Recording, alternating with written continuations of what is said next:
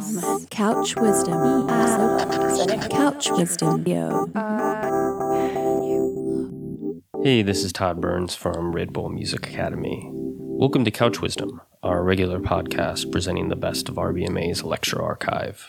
We weren't sure what to expect when we invited Alex Tumay to Montreal in 2016 for a lecture at the Academy. We knew of his work. He's the sound engineer for Young Thug, 21 Savage, and a host of Atlanta rappers that basically run commercial radio these days. But he's a behind the scenes guy, not someone that talks all that much, in public at least. Once he sat down with Rolly Pemberton on the couch, though, it was incredible story after incredible story.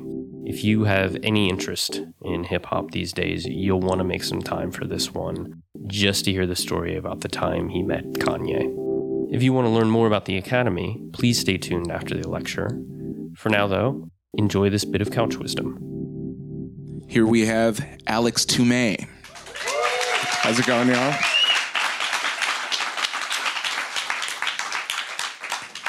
You're mainly known for uh, you know music in Atlanta, but um, you are originally from Queens. Yeah, I was born in Queens. Like, grew up in Queens in the Bronx, like Jamaica, Queens. Grandma was was in the Bronx. I grew up there. That's actually kind of where I kind of started listening to hip hop, listening on the street. A lot of Dominican music also, so like a little different, but like, and then From what age did you did you live in in New York? Like, till I was 10 years old. okay, So like, not like the formative years. My formative years were in a really terrible place called Florida. called Florida. And then I lived there until I was out of college. And the first thing I did was go to Atlanta. So when did you have the kind of like eureka moment? Like, oh, music. Like, I want to do this. I had flunked out of college three times. And I moved back home.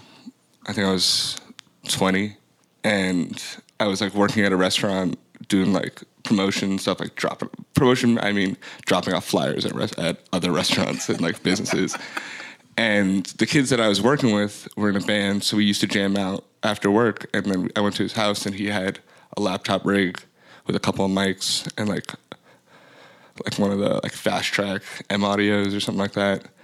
And I just sat down and like started messing with Logic, played a couple of things, and I was like, oh, this is a whole like career. This whole thing, like I like it just never really clicked for me that like that could have been what I did because I didn't find myself to be like especially talented musician. Like I played my whole life, but I never really like wanted to be on stage or wanted to be in front of people or wanted to be in a band. But all I did was listen to music.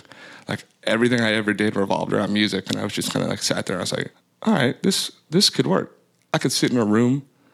Ain't nobody got. I don't have to be on stage. It's not really working out right now, but like I don't have to be in front of people. I don't have to do anything. I could just make and help create something awesome through this. And so you decided to go to school for music. Yeah, I enrolled in Full Sail the next day.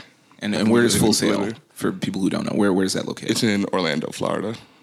okay, so you're in music school in Orlando. What was Yeah. that like? It's a cultural haven. They have stuff like Disney World and suburban sprawl and Olive Gardens. So like, there's a lot of inspiration there. What did going to music school teach you? Like, what did you learn there that you didn't know before? I mean, they taught me all the basics to like how everything works, signal flow, all the technical aspects. But they really never taught like I don't think you can teach how to mix. They never that was not part of it. But they also kind of like didn't tell you that like when you leave, you're gonna be at the ground level. You're not gonna come in and you're not gonna be like star engineer day one. No one's like the day you walk into the studio, no one's gonna be like, hey, come in, sit in this chair, record this dude, mix this album, do all that. No, it's like come in, clean these toilets, go on this food run, like wrap these cables up, and then like in six months we'll talk. One thing I learned, I guess I, one of my teachers, like the first month, was super honest about it. He was like, "Y'all at best might come out and be assistants. At worst, you're gonna be like unable to find anything and end up at Guitar Center." And he's like, "That's the range for 99.9% of you." And once he told me that, like I started looking for internships while I was in school. I applied to like a whole bunch of like stage internships because I wanted to do movies and video game sound originally. It wasn't really music. And then I was telling you yesterday, the thing, like the the moment for me was when I heard um, Merriweather Post Pavilion by Animal Collective. I was like blown away by the production and the and the engineer, just the way it sounded. I was like, how do you get from zero music at all to that? And it's like experimental, but it's a pop album. It's really just like pop music, to me at least. And so that led you towards Ben Allen. Yeah, I was looking for him, but I didn't know he was at the studio that I applied to. So I, which was Maze Studio. Yeah, it was Milk Money Consulting and Maze Studios and Solitaire were in it. Solitaire was CeeLo's studio, and Maze was Ben's. And I went in there. It said Milk Money Consulting. I was like, I'm about to go like work for a consulting firm. Like, what is this? And I walked in, and he was like, and Brad McDonald, who is the manager there, one of the managers there, was like, "Oh, here, let me show you around. This is Ben Allen's studio." I was like, "Excuse me, what?" I didn't know he was in Atlanta. Like I didn't know, like I didn't know any of that. I was visiting my like ex girlfriend at the time. I was like, I'm just gonna go look at studios. I went for a weekend and I never left until yeah.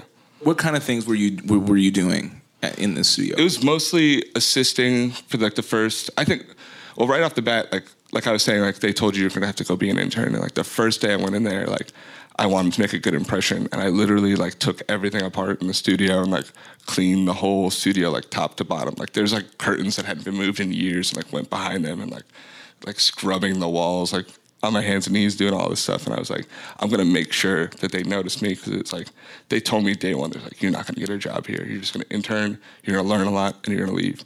And I was like, yeah, I'm not gonna listen to you that's cool. I'm like I'm like that's cool that you say that. And like day one, Ben pulled me into the room and was like, "Come sit in on this session." Like, and like I just like gravitated to that. So obviously gravitated to that situation and like just sat in all the time. Like I would clean, do all the stuff I needed to do, sit in on his sessions, and then whoever was in CeeLo's room would start at 10 p.m. or later. So I'd be there from 8 a.m. until 8 a.m. four or five days a week. So you're you're working on these uh, kind of like indie-ish records by day, mm-hmm. and you're starting to work on rap music by night, right? Yeah. So before that, how familiar were you with with rap music around this time period? Like in Atlanta? Yeah. Not so much. Yeah. Like I would listen and I would go to shows and I would be around, but like it was like a completely new thing because I actually moved to Atlanta. The first internship I got with that one was a television one. So I was working on like TNT Latin America and just doing like Spanish television.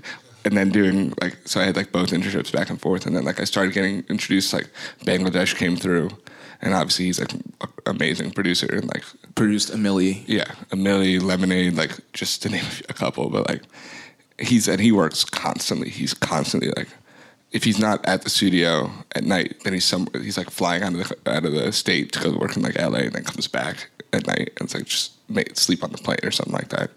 And I was just like watching him work and watching him like bring all these like artists in and do all these tracks on the spot. He like he's old school, like it's like MPC and straight in the Pro Tools. Like he wasn't like FL Studio until later. Like later he started like to bring in like the digital side, the, the more like DAW side of it. But like he really knew like the hardware, and that's what he used. He used like a Fantom and an MPC, and that's like was his sound.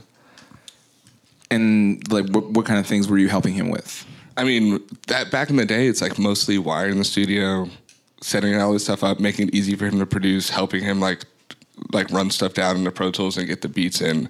And he usually had an engineer at that point, but it was like he would bring me in at night, like his engineer would be like exhausted and leave because it'd be like four day long sessions. Right. The engineer would be like, I can't do this anymore. and like, get up and leave. And then he'd be like, Alex, can you just record for like the night? That's like when I started getting like recording gigs and like started working a little bit more. So around that time, how how many hours a day were you working?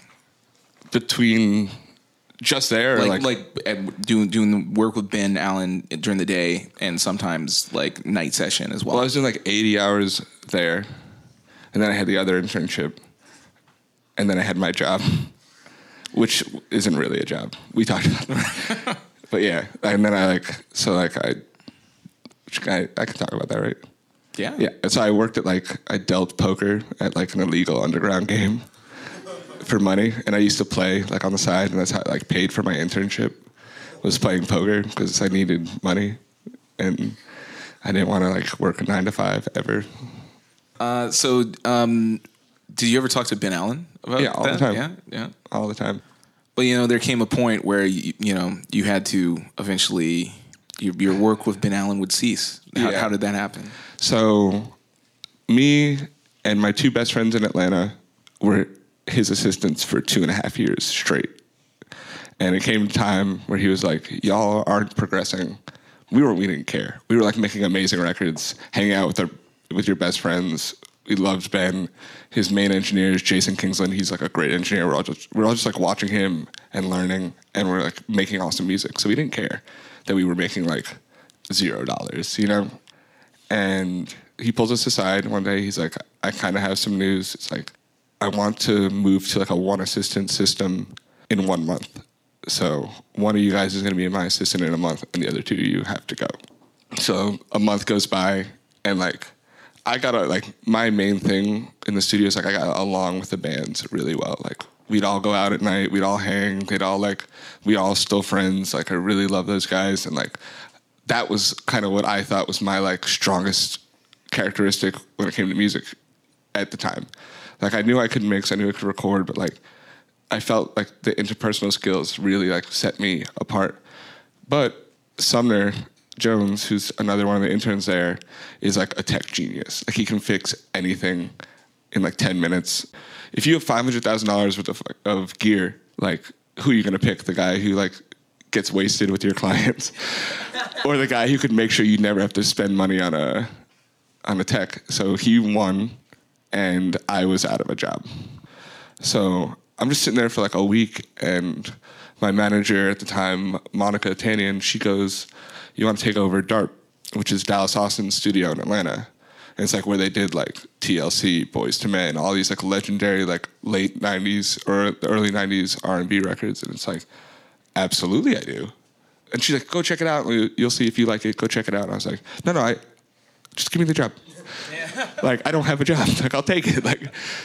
Um, so I go up there, and I think Dallas is still the owner when I go up there, but it turns out that these um, this couple from Tennessee had bought the studio from Dallas and had taken it over and wanted to make it a hip hop studio. All at that point, Dallas's studio hadn't been used that much, and like the consoles were all gutted, and like I think a year before I started there, one of like the SSL caught on fire. So they basically hired me to rewire the whole studio for like the new age of hip hop, which is like a PC or a, a MacBook Pro and one mic pre, one compressor. That's it. So rewired the whole studio, gutted the thing. This the studio owners wanted to bring in the young Atlanta rappers. So what they did was they let the producers come in and produce during the day when nobody was running the studio. So like an 18 year old Metro Boomin was in there, like young Southside, young TM, young Sonny, like all these kids, like, and then they didn't have an engineer. And I wasn't technically the engineer, I was the house tech, and I like managed the interns. Like that was it. And then Metro one day comes in, he's like, this dude's kicked out six engineers. Like all the dudes you keep sending in, What like what's what's the problem? He, they're not fast enough. He's like, they can't keep up with him. He's pissed off. He's going to hurt one of them. like, and they're like, you haven't had a problem. Just try it. And I walk in, and they go to American Deli, which I don't know if you know what that is. It's like a wings wing spot in Atlanta. If you drive there and come back, it's maybe ten minutes. They leave, and by the time they come back, we finish the song, which is the first song me and Thug have ever done. I didn't see him. I had headphones on because he likes to record with headphones. So I had headphones on. He's in the booth. The booth is pitch black. By the time I, am done recording and I'm like comping and like putting everything together, he's gone. I didn't see him for the first three songs we did. And they came back from American Deli. He's gone. They had all they just got the food. They're like looking back and forth, like, "Yo, where is he?" And I play the song. They're like, "Okay, well, holy shit, He's Like, right there. Yeah, So when you um, continued recording with Thug and you actually saw him in the studio, you Yeah. visually saw him. Um, I've heard rumors about him like drawing on a piece of paper, drawing pictures and saw that. stuff. You never saw that? Yeah. I never saw him like touch a piece of paper. I've never seen him write. I've never seen him. I think maybe he wrote like like a like something to like tell somebody once and like hand that to them. Like, but he doesn't write. He doesn't write in the booth. He doesn't. He walks in, he raps, and that's it. And you better be ready because he's his sense of timing is so like sometimes he wants to start before the song starts. So he'll be like, "All right, just pick an arbitrary point before the song. He hears it once." He's like, "All right, start it again from that point." Hits record, and it's like 100% on beat with no click, no lead in. Like it's just an arbitrary, like I don't know, 16.387 seconds. Like literally, he's like, "Just pick a random time." I'm like, "No, I'll put it on the grid." He's like, "I don't care." So I just move it and like raps, and it's constantly on beat. Constantly, like if anytime you hear him rap, like before the beat starts on a song, where it's like him talking first, that's him just doing it. Like he has like the craziest sense of timing. He could hear like a half a millisecond. Like I'll nudge something uh, like a millisecond. He'll be like, "What'd you just do?" I'm like, "Excuse me." What? And he's like, yeah, what did you just do? I'm like, I moved it back a little. He's like, move it back. I'm like, that's wrong. that's not what I wanted. It's like some like, I don't know. His ears are insane. Would you ever get in like arguments about like little things like that? Yeah, all the time. Yeah. I mean, we're on the same page creatively for most of the stuff. It's just mix changes after he leaves the booth. As far as like, if I put like harmonies on something, like I use a harmony engine a lot. Like if I do something like that and I don't do it before he leaves the booth, so you say while he's recording, or like delays or like anything like that. So all my delay throws, all that stuff is being done.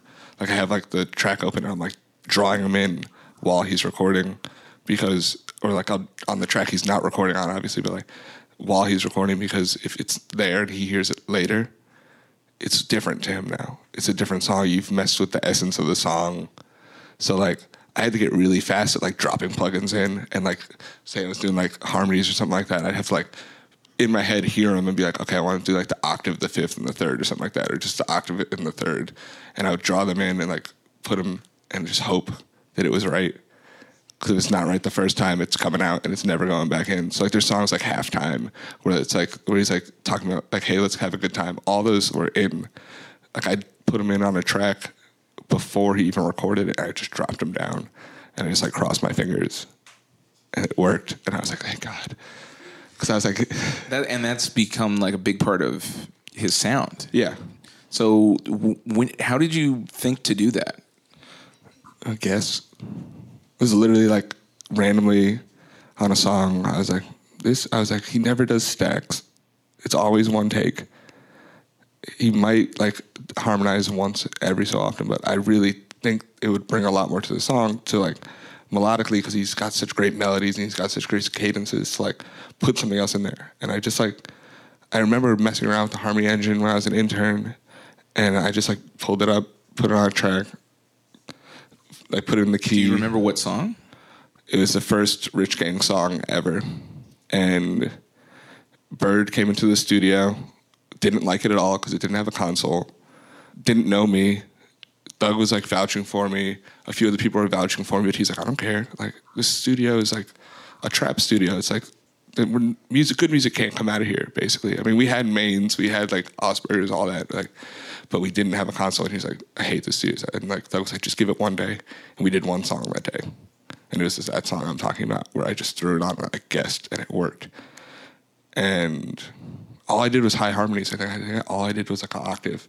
And I just was like, that has to work, right? Like, it's just an octave. It's the same freaking note. Like, it's not going to mess it up. So I put that in, and then I threw in like another one. I put it really low so he didn't notice. And Bird came back in the studio and was like, call your manager up. I was like, why? And he's like, because I want the studio for 90 days straight. And he booked every single room for like the next three or four months, like on the spot. And I was like, oh, well, I guess my next 90 days are decided for me. And that's when like the Rich Gang stuff started. It was like just like that. It started with Thug, and like the next day, Thug brought Quan in, and like they never left.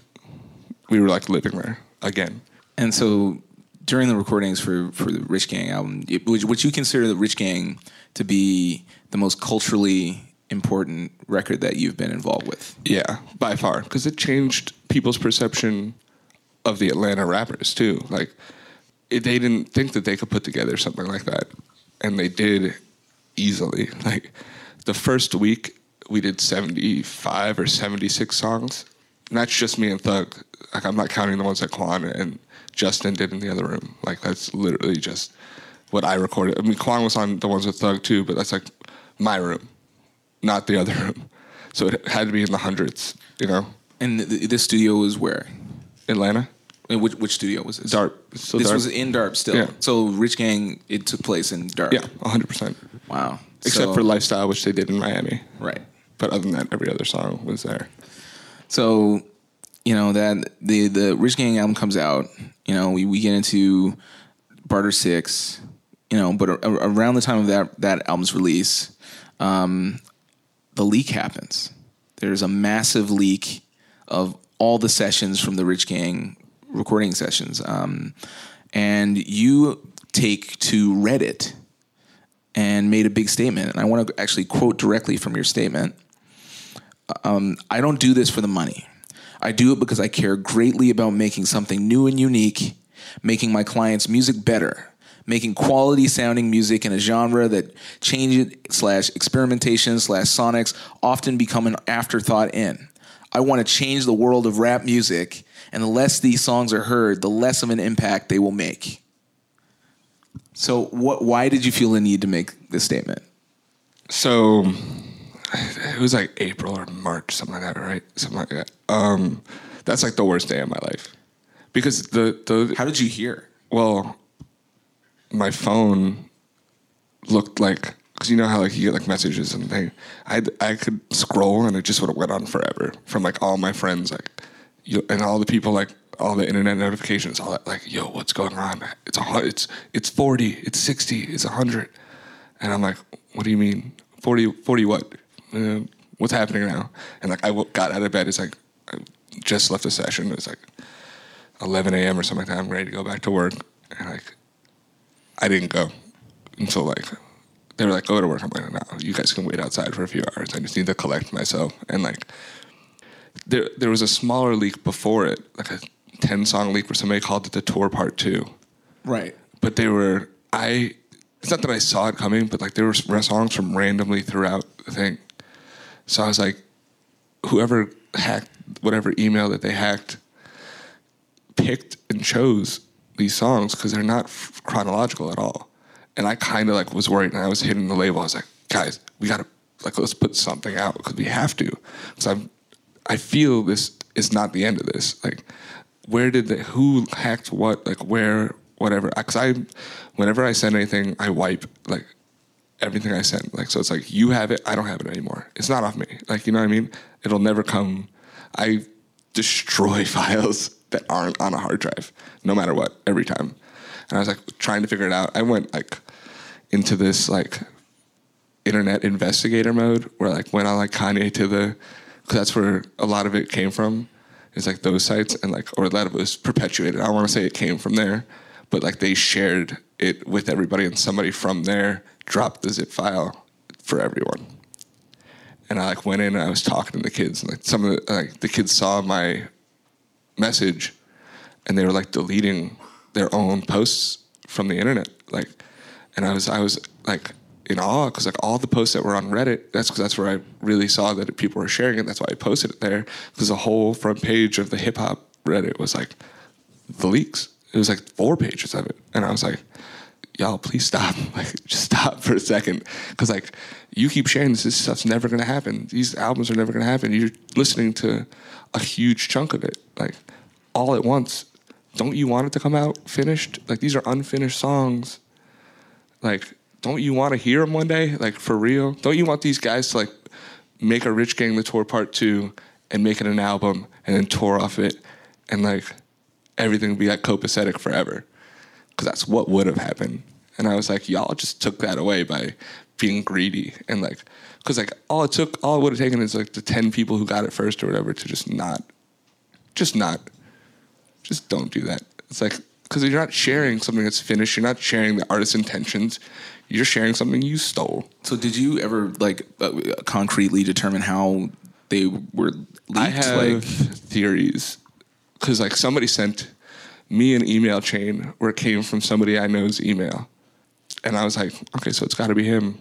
Like when in question, it was like, no, I sent it to this person, and it was somebody in the camp, and it came from that. And it's like you looked on the chain, and it's like there's a point where it like fans out, and I'm like, that's where like I think somebody's left their email open that it was sent to, which is like obviously do not ever send anything via email. That was, but we were making so much music that handing it off on hard drives became impossible. People were like, no, I need it now. Put it on my phone now. So I'm like loading these phones up, and I have a stack of phones like this because you know Bird's got however many phones. Thug has four phones.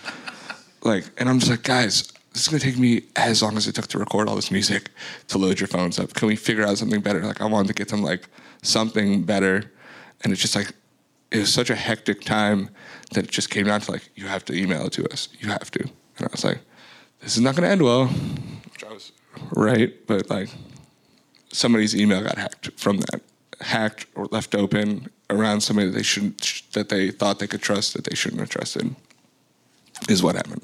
But you know, I feel like with you making the statement and people like taking down all the links, I feel like this was a real like bellwether moment for in in kind of internet piracy of rap albums because especially f- with mixtapes there's this expectation uh, that oh yeah we like deserve all these free albums you know and it's like there's this kind of like like we deserve it or something and but then you know they see that there's people like you but who are working behind the scenes and like working really hard on this music and it kind of put a face to it you know and I, I feel like that was like a really important moment I immediately regretted posting that.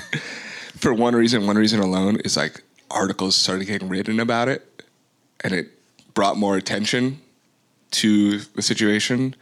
And like people were like, "What do you mean leaks where?" And I was like, "No, like that was my mentions for the rest of the day." It's like, "What leaks where?" I was like, "Oh crap!" Like, so like I like, I mean, I left it up because the message was the message. I had to leave it up. I stood by that message, which is like, I at the time was not making a lot of money. Like I was working a lot, but like I didn't know that engineers could charge a certain amount. I didn't want to charge a certain amount. I charged a flat rate because I wanted to make something cool. I knew with the amount of hours we were working that nobody would pay one engineer that amount to just be there 24 7. That's an insane, like four months, 24 7. Like what labels can be like, yeah, that's fine. I believe that. No, I was there 24 7. I would take a nap. Like, there's so many sessions where, like, I would be there. Like, Bird would be kicked up. Like, he'd have his feet kicked up, like, falling asleep. Thug would be in the chair, like, in the booth, like, half passed out ra- rapping. And I would just be, like, asleep on the desk. And, like, wake up the next morning and then just hit record again and he starts rapping again. Like, that really happened. That happened on that happened on Skyfall. Like he was like he showed up at like five six a.m. and was like half asleep and like it took the it was like one of the longest times it ever took us to record a verse because he was like nodding off and I was nodding off, and then I eventually had, I eventually had to go get an intern to sit next to me and hit me every time I fell asleep. like literally had to punch me every time because I'd be like I can't I can't stay up anymore. So I'd like to actually talk about your your work with Travis Scott. Yeah. Um. So w- was was Travis in the studio with Thug for for those sessions? Or? Those sessions happened in the same day. Like Travis Travis and- booked the morning. Like they were like, we're not, we can't book you, Travis. Like we can't. Like Rich Gang has taken the whole city. He's like, what about between one and five? Which they always showed up at like four or five p.m. And they're like, okay. And they're like, Alex, get up here. I'm like, I just left. I literally left at like 10 a.m. that morning. And they call me at like 11, like, Travis on the way, come up. I'm like, oh, I'm so tired. Please don't make me do this. And like, obviously I got up, but I got there like a little later. I let my assistant do the beginning, and he was like working, and he did. I think he recorded that backyard freestyle because I mixed that one when I showed up, and then there's that. I don't know if you any of you have seen the video of like the making of Skyfall. There's like a video online of like all of us in the studio. It's like Metro hooking up the beat. And then Travis is in the room over my shoulder, and he likes to he liked to rap in the room at the time. So he'd be like, he's like literally like closer than you are to me, like rapping over my shoulder, and I have headphones on, and I'm recording, and then like breaking down the beat, and like all that is happening. He he lays the hook and all like the background vocals, and then like a scratch verse, and then Thug comes in, and like it's like I'm gonna do that later tonight. But then we did like you know the Rich Gang stuff. So we did like a bunch of Rich Gang stuff after that. Travis leaves. We do all the Rich Gang stuff. It's like now 6 a.m. or whatever, and I'm falling asleep because I haven't slept in like three days. your sky falling asleep. Yeah. Yeah. and he hits the the line that he has in the song, the first line he has, and like I'm like, oh okay, this is gonna be crazy, and then I fall, you know, right back asleep. and you fall back asleep, but briefly wakes you up. Yeah. Uh, and then I, I mean, it's another song where it's like immediately we were all like, this is going to be a smash. This is going to be something important. Maybe not a hit, but it's just like, this is an honest, important song. And it's like one of my favorites ever. Were you, you were you in LA for some of the sessions too? Did you do that at all? For this, For, for you, some of the Travis Scott stuff you did. for Rodeo. oh, for rodeo. After. Rodeo, we went to LA. And I was originally picked to mix that album. And then obviously, if Mike Dean comes calling, I have nothing against I Yeah, I get it. See you guys later. But I, rec- I ended up recording and like doing a lot of like rough mixing and a lot of like vocal production and stuff like that on the album. So like it was awesome to like work with him. Like it was cool to like get feedback from him too on like what he thought about like what had, I had done up until that point. But yeah, that was my first time ever being flown anywhere for anything because I was like, I literally lived in that studio because this, this is when I quit Dart was for rodeo. Mm-hmm. I was like, the rich gang stuff's not happening anymore. It seems like I can like freelance, and Thug asked me to do Barter Six, and Travis asked me to come to LA for rodeo, and I was like, all right. I didn't know that I would ever like to back it up a little. My thought process about music was I'm gonna be poor forever, but I'll make some cool shit. Like I literally was like, I'll make 25 grand a year and like, you know, live in a one bedroom apartment and then, you know, die alone with some cool tracks. Like that's like what I was thinking the whole time.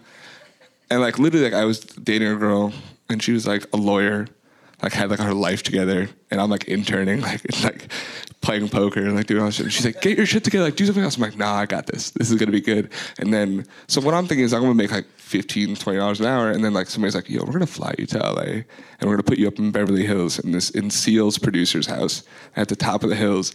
And it's gonna be like you, Metro, TM, WondaGurl, um, Travis Scott, Allen Ritter, FKI was there, a whole bunch of people were there, and y'all just gonna live there for a month or two months, and like just make a record. So tell me how that came to be. You becoming the Young Thugs DJ because had you DJ'd before? No, I still don't know how to DJ. Like, I DJed for for like six months, and like I kind of started getting it. And like, I mean, being like a hip hop DJ, it's like you yell into the microphone, and you play dope songs, and then you yell into the microphone some more. Like at least that you can get by doing that. You don't have to be like the dude who's like going back and forth, like doing all this like blending and all that. Like you just didn't have to. Like I thought I did. I tried, and then like I would do it, and like people would be like kind of not feeling it, and then like when I would open for him and just like play songs I thought were like hype and just like jump into the crowd, people would go way crazier. Like it would just be like, all right, cool, I'll just do that. But the first time I ever DJ'd was Lollapalooza in front of like 7,500 people. And I have like terrible stage fright. Like I can't like look at people. I can't like, this is crazy. This is insane right now for me. Like, like that I'm doing this now. But like, I the first like I don't know five times I went up, I would unplug the mic and then just act really mad that the mic wasn't working when I, I like pretend to talking to it and be like, "Come on, guys! Like, what are you doing? Like, how are we doing this? Like, this is what are we not professionals?" And then just like play the songs and like not move and act real upset about it and like. That's how I got by like DJing. But, but like the first time I did it, he tricked me. He tricked me into DJing for him. Like he like was like, "You want to go to Lollapalooza?" and like Paul McCartney's headlining. I'm like, "Absolutely, I want to go see Paul McCartney in Chicago live." Yes, and like I'm like, but I'm like, it was the next day. We were on the first day, and I was like, I'm just gonna stay. I'll just like find a place to crash or whatever. Like I have some friends up there. Like I'm not leaving, so just give me a one way ticket, and I'll go to New York or something after. And so he got me a ticket, and like we're there, and we're all hanging out. And I made a show mix for him every time he had a show before that, like because he used to travel, I would just like give him a USB drive and be like, here you go, that's for the show. And he, I'm like, go to hand somebody the USB drive when he's about to be on stage, and I'm like sober, like we've been hanging all day, like I've been eating like backstage. Um, I worked with Walk the Moon back in the day, and like they were there, so like I was like hanging out with them. I was like, oh, like happy go lucky. Was like, oh, look at all my friends, this is amazing. Like, and then he's like, no, what are you doing? Who are you trying to hand that to? You're going up there. I'm like, what? Like, excuse me? He's like, yeah, I didn't bring a DJ, and they don't have one here. So like you, I'm like, dude, I didn't bring my laptop. I don't have anything. I don't like. I can't play. So like, I literally like at Lollapalooza take the tour manager's laptop this is 2015 from 2007 it's like the 17 inch macbook pro the one that they haven't made in ever like they made like one year and it's got all his like tour management like stuff up like so there's like 50 programs up of like stuff like of like like spreadsheets and stuff like that. And i'm like you couldn't close some tabs? So like i'm trying to like open itunes to aux-core dj like live. And i have it just like going in here so i have a control of the fader and like that's it. And like i'm shaking so bad that like i couldn't press the space bar. So like I press play on one song and I run off stage and I run to the bar. Like I see the bar out of the corner of my eye. And like hop a fence and like, the, like everybody's looking at me like I'm crazy and I like hop a fence and I grab like six beers. And then like I'm like it's it's like backstage it's free. And I'm like and she's like, "You get one." I'm like, "No, I'm gonna need more." I'm like, "Don't you see what I'm doing right now?" I'm like, "I'm not supposed to be up there." And like, so I get like a like a big glass, and I'm like, "What do you have like liquor wise?" And she's like, "Oh, I think I have vodka. I hate vodka." And like, I'm like, "Just fill the glass up." And so I just like hold my nose and like chug it, and I go back up there, and like my hand steadies enough so I can like press play. And like by the end, I'm like kind of chilling, like dancing a little bit again. Like my mic's unplugged, and I'm like, I'm not doing this. It's like the crowd goes like way beyond what you can see because he was on like a main stage, but like he's a, he was a big deal.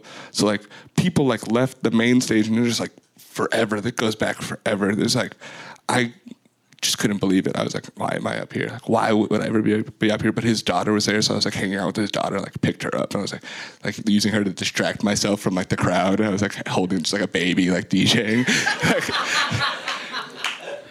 and that's like that was the first time and i was like i don't think i can do this anymore. Like i was like i pulled him aside. I'm like dude this is like terrifying. I was like the last thing i ever wanted to do was be in front of people.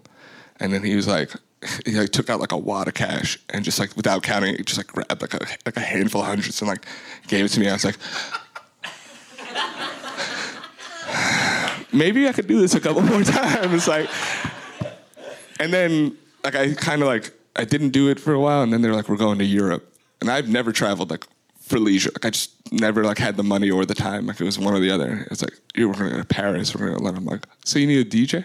Like, because I'll figure this out. And like we did like a show in Finland and we did a show in Copenhagen and I, I wasn't talking. I wasn't doing anything. And then like I was sober for the rest of this stuff. I was just like, I'm just gonna get on stage. I'm gonna move my shoulders a little bit. And I'm gonna like, I'm gonna drop it, and I'm not gonna say anything. I did the whole unplugging the mic thing. There's one show where BLB is like, you got to go crazier because fans aren't doing anything. They're not going. They're not. You're not opening. You're just going out there when he goes out there. He's like, do 25 minutes opening. Just pick your favorite songs and play them. I'm like, all right, that sounds terrifying. Like you want me to perform now, like not just play stuff. You want me to perform. And he's like, yeah, just get wasted. And so I go into the tour manager. I'm like, I need a bottle of Jameson on my tour rider. And I was like, how much Jameson could it take to get me on stage? to do this. Cut to like an hour later, like the bottle's empty, and I'm like losing my mind, like jumping into the crowd, like all this stuff. Like, like it's in this video in Copenhagen where I'm like literally just like running and like sprinting and like jumping into the crowd. And I just didn't care. I was like hit play on like Dirty Sprite 2 and I just ran in. like, and then like you know, slowly but surely like figured out like a little bit and like started well i'm an engineer so like i would cut the songs together ahead of time i would like have like three songs in a row I'd like press play once like they all blend and they're all like and i would just like go up there and like pretend and it i mean it worked So around that same this time period of when Slime season was coming out, Yeah. it was kind of kind of a weird period for Thug because he got arrested by the going to Lenox Square Mall. thank god i wasn't there that day because i have all the files That's right. And they raided his house and they took everything. They took the compute. They took the computer. They took somebody else's. They took like Wheezy was like up there making beats. They took his laptop. They took everything. And I'm like sitting at home, and it's one of those days, just like the other day, where it's like, "Where are you? Where are you? Where are you? Where are you? Like, are you home? Do you have the files? Like, what's going on?" I was like, "What's up, man?" Like, they're like, "Look at the internet," and I was like, "I look," and it's like, "Thug arrested for yelling at." T- terroristic Yeah. threats. They said. Which, like, come on, man. He was like riding around on one of those little two wheel things in the mall. On and some guy told him to get off, and he was just like, I'll kill you. Or whatever. Allegedly. He was probably like, get out of my face. And the dude, was, I mean, he's like six four, and then he's standing on that thing, so he's like six seven, and like he probably just got scared. I mean, those guys have them too, though. So I just like that could have been a cool high speed chase, like. like, just going through the mall, like trying to catch them down. They got like the little three wheel ones. And they got their helmets on. And Paul like, Blart, like who? Would, yeah, who would listen to that guy? I wouldn't. They're like, get off. I'm like, nah, man. I just wouldn't get arrested because you know cops are racist. So you know, just throwing that out there. Yeah. Sorry, guys. I didn't mean that. Speak your mind. I mean, he's in a nice area, dressed like how he dresses. It's like it's northern Atlanta. It's a very white neighborhood, and he's riding around on a thing, making a scene. I think he was a little targeted. I mean, I don't think that's like that crazy to say. It's a super like affluent neighborhood that he was in. Like, I was just in Atlanta, and, and you know, just from all the trap songs, I was like, oh, I need to check out Lenox Square Mall, right? it wasn't even in Lenox. It was in the north. It was in the. Oh, yeah. It was in like um, it was in the mall like north of An even Atlanta. northern yeah. one, yeah. Yeah. But, uh, Lenox is lit. Lenox, they don't care. Like you, Oh, could, okay. you could like ride those down the escalator. They wouldn't care. But when I got there, um, Young Thug was standing outside Yeah, they of love the it. mall, just just like I see Quan there more than I see him anywhere else now. It's like I just run into him at Lenox. What is it with the, the Atlanta culture? You know, there's like everyone hang out at that mall. You know, we got like Magic City. There's like these hubs, but they're they're Those places are great. right. But Magic like, City's amazing. I mean, what do you want? It's an amazing place to be. It's a friendly environment where like the community hangs out and they enjoy entertainment. adult entertainment. Yeah, Mm, you know, bring the whole family. So you had, so you had all the backups. Yeah, Luckily, you and which was before. It was before the slime season. I think is when they. Like Mm-hmm. right before it. right. And like we were about to drop them, like, so you got the files? I'm like, absolutely, I have them. Like, I have because I have a safe and like everything. Like every day I go home and I like back up my drive onto the drive on the safe, like lock it up, hide it again, and I I don't believe in one backup. I don't believe in two. I believe in three. Like the artist should have one, and you should have two, and like honestly, Skyfall wouldn't have existed without me doing that.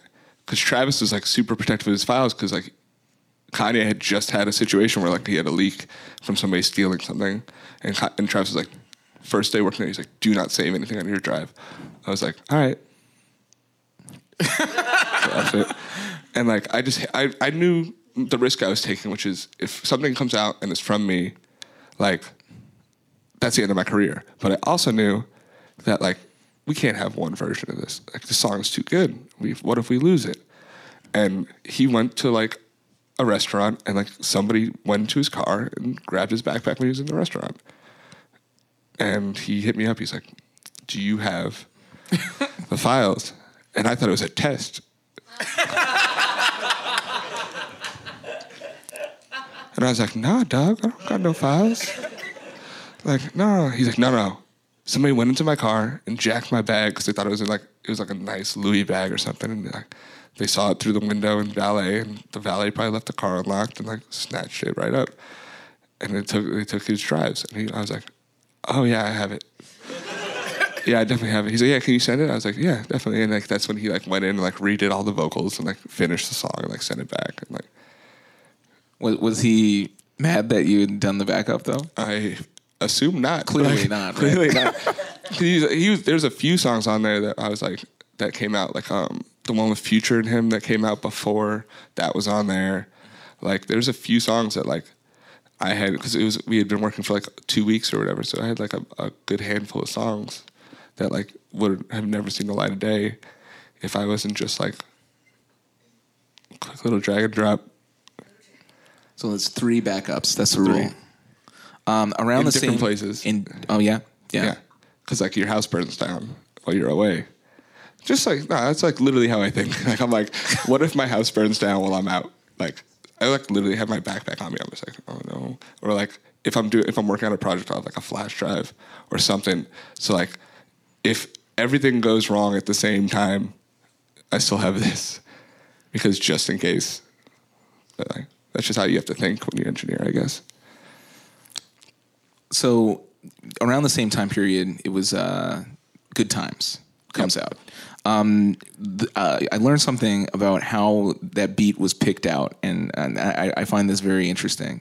So, can you tell the story of how the beat was discovered for this? song? Okay, so this is like during we did good times during the Rich Gang sessions, but I knew that it couldn't go on the Rich Gang tape because it's Jamie XX, and that would be that would been. I mean, I would have liked that, but I feel like he sent it. He sent the beat through 300 to me to be played for Thug because Thug would only listen to beats that I picked for him to listen to.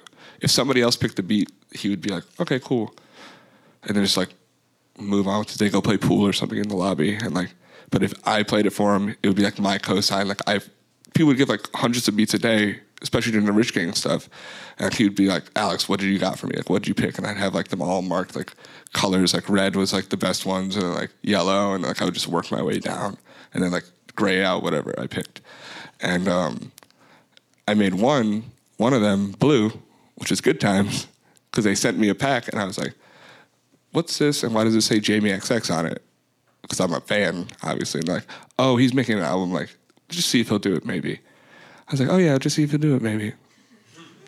And for the next two and a half months, during the Rich Gang shit, the first thing I did every day when Thug walked through the door was play the Good Times beat. And he was like not in that vibe. Like I think we did that song the same day we did I'm a Ride, which is like a super like trap song, like super aggressive.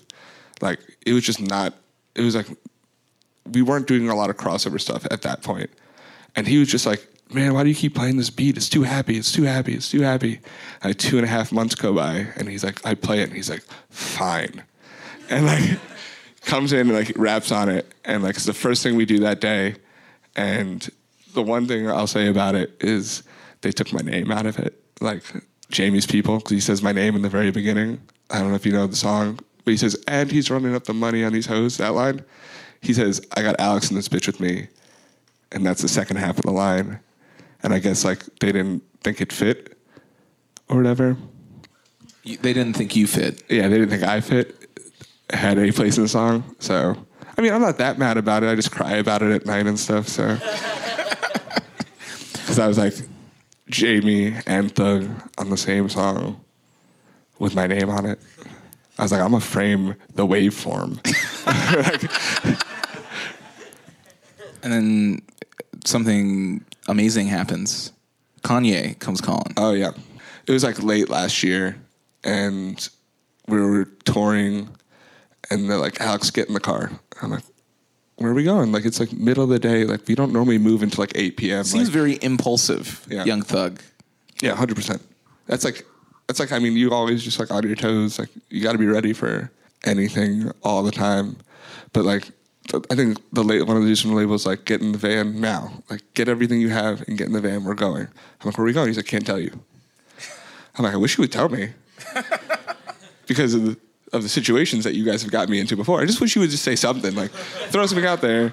And like so we're in this car and we're going and we're driving and we're driving and we're driving. We get to this like neighborhood and it's got a gate and they're like, We're here to see uh, Mr. West. I said, Excuse me? I'm in the back and I'm like taking pictures at this point. Like I'm like trying to like I'm like I'm like, I'm going like I'm like Snapchatting. I'm like, I'm going to Kanye's house. I'm going to his house, like freaking out. And so we get to the house, like sign all this paperwork or whatever, and then we go in, and he's got to like it's the house from like the TV show. Like it's like it's like the big courtyard, and they're still building everything, and like in the back they have a studio, and Noah's there, and Ye's there, and that's it. It's me, BLB, the security, Thug, Thug's girlfriend, Thug's daughter, and like the the mics in the room. It's like super chill. They have like a big old TV, like nine one of those ninety inch LED screens, and like like we're just chatting for the first couple hours and like playing music. And like Kanye's like the nicest person I've ever met, and I was like kind of worried because like you know you've seen the rants or whatever. I was like, no, he's literally the nicest. person. And then all we did was talk about movies and like well, I mean, we worked a lot too, but like we he put up like um, There Will Be Blood and um, American Psycho, and like we watched them on silent, and Thug had never seen them before because like it just never had come across him, and like first of all, I had to narrate these movies because they were on silent, so like which I've seen them enough to be able to do, and like I was like telling Thug what's happening. He's like, "Man, these movies are amazing." And I'm like, "You should hear them. Like, he's like they're even better when I'm my job is." But like, so we, we're just like running through tracks and like yeah, he's like playing stuff. And he's like, "Maybe maybe record on this. Maybe record on this. Maybe record on this." And he pulls this one up, and he's like, "Maybe record on this over these vocals." And like, so Thug does his vocals, and it's a small part, but like I got to work on a Kanye album, so like. That's fine. If I recorded one word, I'd be like, credit Kanye West. like that's happening like 100% of the time. Like, but yeah, we, I mean, we were there for like 15, 16 hours, like just like working and working and working. Just like they'd pull up new beats and like Noah would like go in and like he'd record or I'd record. We were jumping back and forth and Noah's like an amazing engineer and like has a crazy sense of timing too. Like, like they're working off grid the whole time and he's like flying stuff and like it's all just like he knows what it looks like and it's like not me. I'm not the tab the transient dude. I'm like the okay let me build the grid and like move everything and like make sure it's perfect and then then i'll adjust it later to how i want it. But like he's just like nope all right nope nope nudge, nudge. i'm like oh, okay.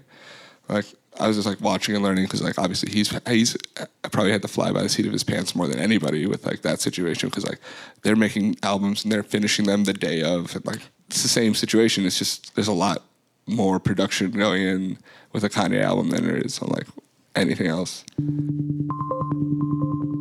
This is a good example, though, of the the power of social media, and you are very good with social media.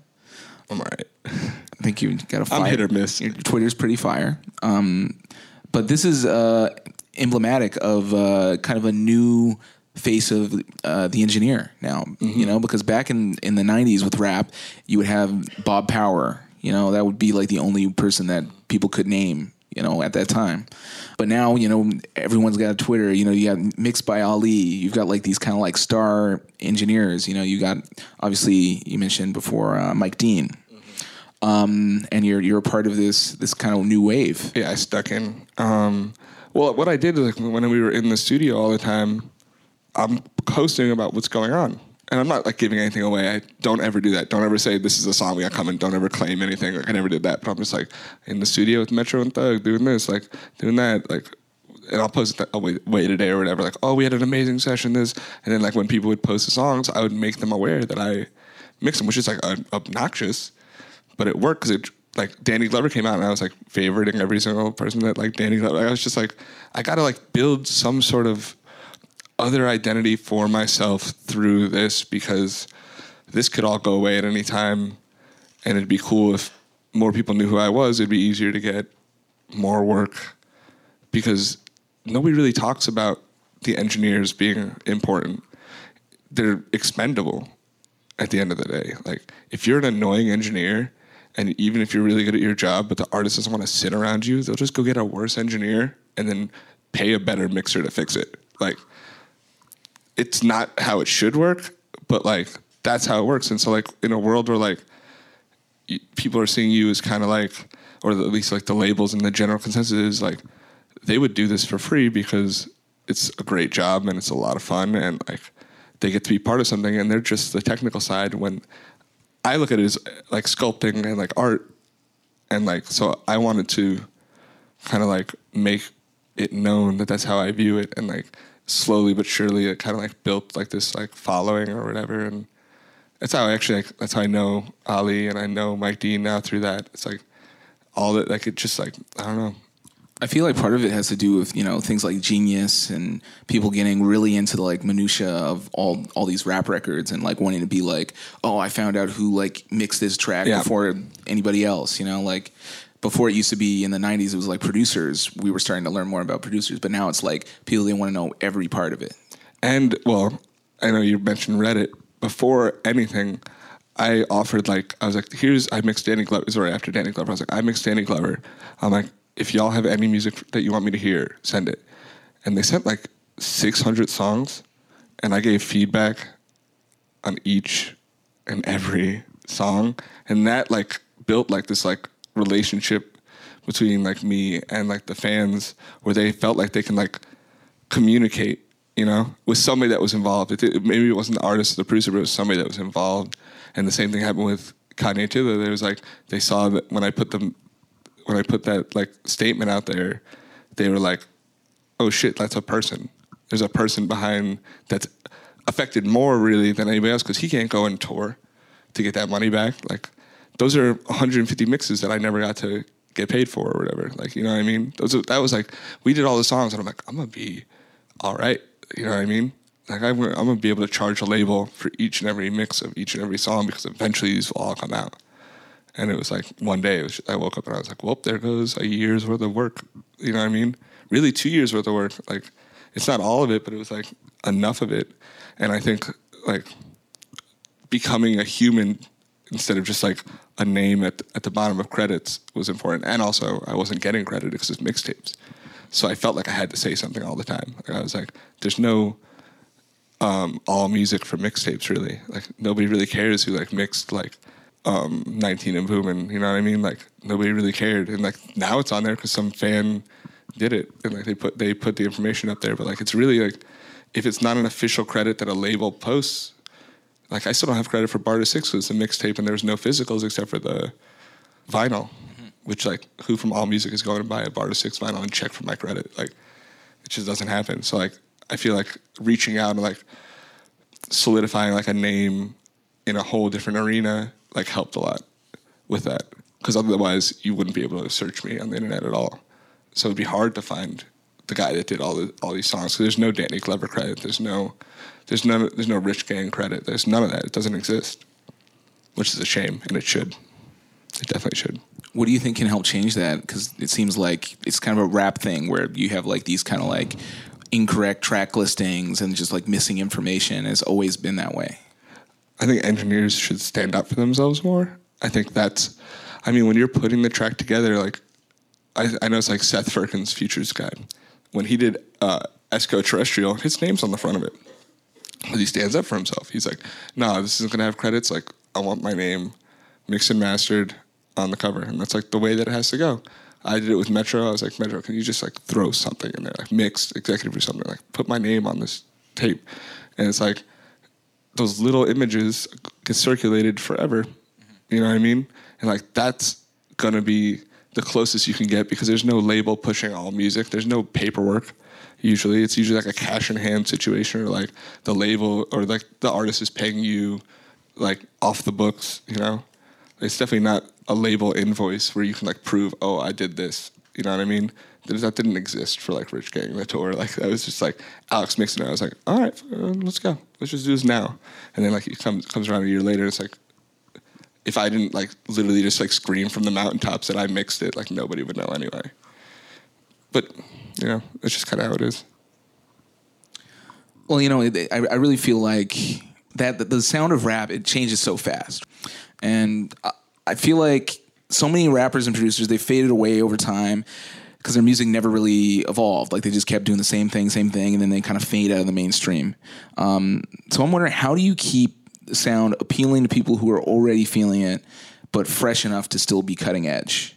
You know, like how do you not stay stagnant? You know, I think like the second you start to feel bored or like not in, like not inspired by it, you just throw everything in the garbage.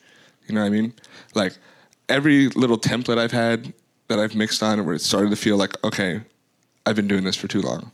So like get rid of all my presets for any of my any of my delays, anything like switch up the plugins, do all that for me at least. Whatever it takes to to not be comfortable because comfort's like the death of creation creation anyway. Like anytime you're comfortable, nothing good's happening. Personally, that's how I feel.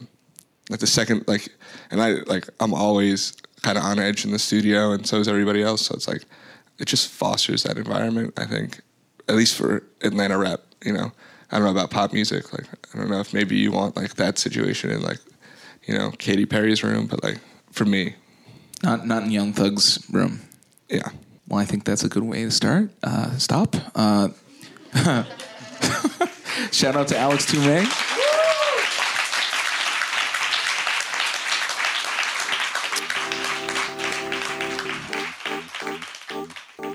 Hey, this is Todd Burns again. Thanks for listening to Couch Wisdom. Before you go, I just wanted to take a moment to tell you about the Academy.